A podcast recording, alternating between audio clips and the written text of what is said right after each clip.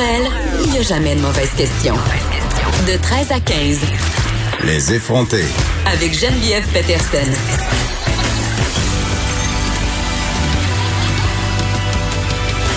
Cube Radio. Salut tout le monde, bienvenue à l'émission. J'espère que vous allez bien. Aujourd'hui, on sort de notre petite routine. Ça fait déjà quelque temps qu'on s'en va au point de presse euh, régulièrement en début d'émission. Aujourd'hui, les points de presse euh, commencent à se passer, donc il n'y en aura pas. Peut-être que c'est parce que c'est l'anniversaire de notre premier ministre François Legault. Par ailleurs, euh, les gens de son équipe avaient pris le contrôle de son compte Twitter ce matin et faisaient des petits posts assez sympathiques. Vous irez voir ça, c'est quand même assez drôle. Et bon, on aura quand même Vincent dans dix minutes pour un peu faire le tour de ce qui se passe. La courbe qui est toujours assez stable, les cas qui sont sans doute à la baisse, on va attendre parce que sûrement comme la fin de semaine, on aura droit à des communiqué de presse pour nous tenir au courant. Mais avant, je veux qu'on se parle euh, d'épicerie parce que bon, euh, avec tout ça, on doit continuer à aller à l'épicerie. J'en ai parlé à plusieurs reprises. C'est comme aller à la guerre en ce moment, aller à l'épicerie là. Tu peux plus dire, mettons, hey euh, chérie, je vais aller un petit cinq minutes à l'épicerie pogner une pinte de lait. Non, non, c'est plus de même que ça marche. C'est une expédition de deux heures. Ça prend des équipements de protection. Et quand on rentre, j'ai quasiment l'impression qu'il faut aller dans un sas de décompression et fumiger tous nos vêtements, tu sais, parce que c'était peurant. Et par ailleurs, à chaque semaine, je reçois un email de l'épicerie que je fréquente parce que une carte de points et ce email n'a rien de rassurant. Habituellement, c'est pour m'annoncer qu'il y a un employé qui a été testé positif à la COVID-19, si c'est pas deux. Et là, on m'annonce vraiment de façon euh, machinale que je ne dois pas m'inquiéter, que tout a été fait pour que les lieux soient désinfectés. Ils disent à chaque fois ils nous disent on a procédé euh, aux mesures de désinfection des lieux, mais je me demande c'est quoi ça? Qu'est-ce qu'ils font Tu sais, mettons, est-ce qu'ils sortent toute la bouffe des racks? Est-ce qu'ils font tremper les fruits et les légumes dans des gros bacs avec du savon à vaisselle? On sait pas trop c'est quoi les procédures euh, de désinfection qui sont mises à l'œuvre et ça augmente le stress.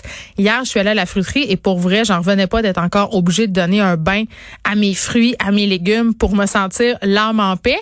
Je je sais pas si vous avez vu ça passer parlant de donner un bain à ses fruits et légumes, mais il y a un, une tendance en ce moment sur le réseau social TikTok, OK?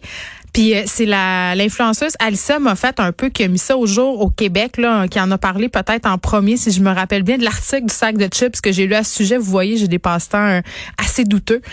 Mais euh, il y a des influenceurs qui se sont mis à faire des vidéos où ils font tremper les petits fruits c'est-à-dire fraises, mûres, framboises, etc., dans une solution euh, d'eau, de vinaigre et de sel. Je ne me rappelle plus si c'est du vinaigre ou du sel, mais en tout cas, l'objectif de tout ça, c'est de faire sortir les petits verres blancs des fruits et des légumes qu'on achète. Et je vous jure que je mangerai plus jamais une fraise sans y penser. C'est absolument dégoûtant. Mais rassurez-vous, parce que quand même, quand on se renseigne à ce sujet, on se rend compte que les petits vers qui sont présents dans les petits fruits qui sortent quand on les fait tremper de cette façon-là, ce sont des larves de mouches à fruits et que c'est assez normal qu'on en mange assez souvent et que c'est bon pour notre santé. Je m'excuse hein, par ailleurs si vous êtes en train de dîner. C'est assez dégueulasse, mais toujours est-il que c'est une autre bonne raison pour donner le bain peut-être à ces fruits et légumes. Mais la raison pour laquelle j'ai envie de vous parler des épiceries, c'est qu'il y a un comité d'épicerie qui a fait une sortie pour parler des conditions difficiles dans lesquelles euh, ils sont pognés. Les, les commis d'épicerie, ce sont des travailleurs essentiels. Ce sont des travailleurs essentiels qui travaillent pour un salaire quand même assez bas, le salaire minimum. Évidemment, il y a une prime en ce moment. Mais à compter du 13 juin prochain, cette prime-là, pour le moment, euh, va être stoppée. Et vraiment, ce commis d'épicerie-là qui vient du Saguenay, son nom c'est Carl Tremblay, dit euh, écoutez, nous, on est épuisés on est découragé et il a choisi de dénoncer publiquement ses conditions de travail, vraiment au risque aussi de perdre son emploi. C'est une peur qu'il a. Parce qu'en ce moment, il se sent pas respecté comme travailleur, parce que justement, il va devoir euh, abandonner cette prime-là le 13 juin. Euh, parce que bon, euh, on n'a pas annoncé la continuité de cette prime-là. Et moi, je me demande vraiment pourquoi on ne continue pas cette prime. Parce que en ce moment, les travailleurs en épicerie font un travail essentiel. Je l'ai dit, on n'a pas le choix d'y aller à l'épicerie travaillent dans des conditions difficiles, euh, n'ont pas beaucoup de pauses, n'ont pas beaucoup de vacances et vraiment avec la décision de réouvrir les commerces les dimanches, ils ont encore moins de temps pour souffler. C'est difficile pour eux d'avoir des congés de plus de deux jours. Ils doivent souvent caler malade en bon québécois pour avoir un, un peu de répit et ils ne sont pas rémunérés dans la plupart des cas quand ils le font. Et ça, c'est sans compter le niveau de désagréabilité des clients qui est quand même élevé. Les gens sont impatients. J'ai moi-même été témoin de scènes tellement, tellement, tellement déplorables de gens qui déversent, si on veut, euh, leur, pardon, leur angoisse, leur impatience, euh, leur peur, euh, name là, sur les commis d'épicerie qui peuvent pas y faire grand-chose, des clients qui veulent pas emballer eux-mêmes, des clients qui veulent pas se laver les mains avec du purel. C'est vraiment de la mauvaise foi crasse. Là, ces gens-là, à chaque jour, ils font face, en plus de s'exposer parce qu'ils sont en continuel contact avec le public. Donc vraiment, moi, j'aurais pas de problème. Et vous le savez, là, euh, je suis quand même assez euh, dubitative par rapport à toutes ces mesures annoncées sans arrêt par le gouvernement fédéral, certaines mesures aussi au provincial, mais celle-là, je crois vraiment, on devrait prolonger la prime de 2 dollars pour ces travailleurs-là. Et à ceux qui disent que ça va euh, être une façon de refiler la facture aux consommateurs, ben donnez-moi là la facture. Honnêtement, là, je veux dire, c'est normal qu'on qu'on paie tous ensemble cette facture-là. De toute façon, on va la payer collectivement, la facture, aussi bien la payer pour des bonnes raisons. Et j'estime que c'est une bonne raison que de donner à ces gens-là la possibilité de faire leur travail en étant bien rémunérés, de faire leur travail dans la dignité. Et vraiment, euh, bon, M. Carl Tremblay, ce commis, bon, poussait sa loque un peu en disant on devrait donner 2 dollars de plus à l'année, tout le temps. Bon, ça, c'est tout le débat sur le salaire minimum. On n'embarquera pas là-dedans aujourd'hui, mais du moins, donnez-leur au commis d'épicerie ce 2 $-là, le temps que ça dure, ces conditions sanitaires-là, le temps que la pandémie euh, bat son plein. Magasinage maintenant, parce que c'est réouvert euh, à Montréal.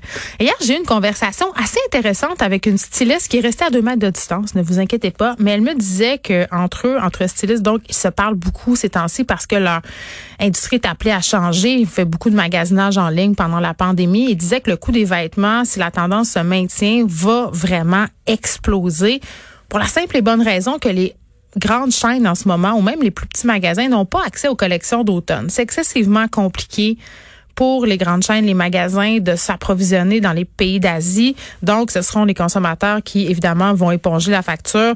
Moins de linge disponible. Euh, dans, dans les magasins à l'automne, donc des vêtements plus chers. Et je me disais, dans toute cette réflexion sur notre consommation, sur notre surconsommation même, c'est peut-être une bonne chose qu'on ait moins de disponibilité. Mais non seulement ça, je me disais, écoutez, le magasinage vraiment va diamétralement changer pour quand même un méchant petit bout. Le flanage, le lèche-vitrine, euh, tu sais, le magasinage comme on le connaissait, c'est fini. Vraiment, là, euh, il y a certains magasins au centre-ville de Montréal parce que je me posais la question sur l'essayage. Tu sais, on, va essayer des vêtements. Il y a du monde euh, qui vont essayer des vêtements pour le fun dans vie. Là, on s'entend qu'en ce moment, c'est pas le temps d'aller essayer des vêtements pour le plaisir.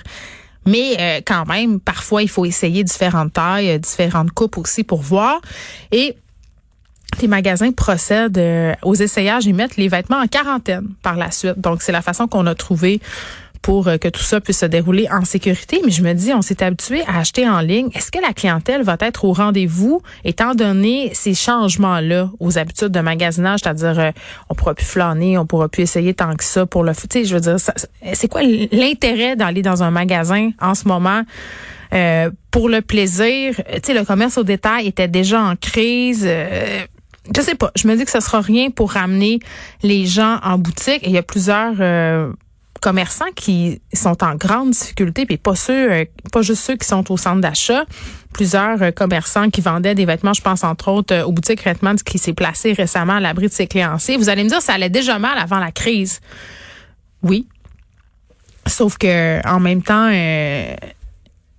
cette marque-là n'a pas su se renouveler, ça c'est une chose, mais la crise va vraiment venir mettre le clou dans le cercueil aux marques, euh, aux compagnies qui déjà avaient des difficultés avec toute cette crise que le commerce euh, au détail euh, traverse. On va se parler aussi des écoles aujourd'hui à l'émission. J'aurai le président d'un comité de parents. On va parler entre autres de la rentrée, mais d'un message et de des messages que j'ai reçus sur Facebook à propos des parents qui se demandent vraiment comment ils vont goupiller tout ça, le matériel électronique, les ordinateurs, là, paraît qu'à prof, ça marche vraiment mal sur les tablettes.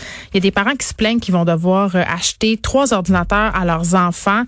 Et gérer les six rencontres Teams avec leurs professeurs titulaires euh, parfois par jour. Là. Six rencontres par jour, trois enfants, des rencontres avec les profs, des rencontres individuelles, des parents qui doivent travailler au travers de tout ça. Donc vraiment, ça continue à inquiéter les gens. Les gens se demandent vraiment comment ça va fonctionner à l'automne. on parle beaucoup d'écoles à temps partiel, mais qui va s'en occuper des enfants à temps partiel? Est-ce que les parents vont devoir travailler à temps partiel pour pouvoir assurer le suivi scolaire de leurs enfants si on privilégie ce mode de retour en classe? Des questions qu'on se poser vers la fin de l'émission. Geneviève Peterson, la seule effrontée qui sait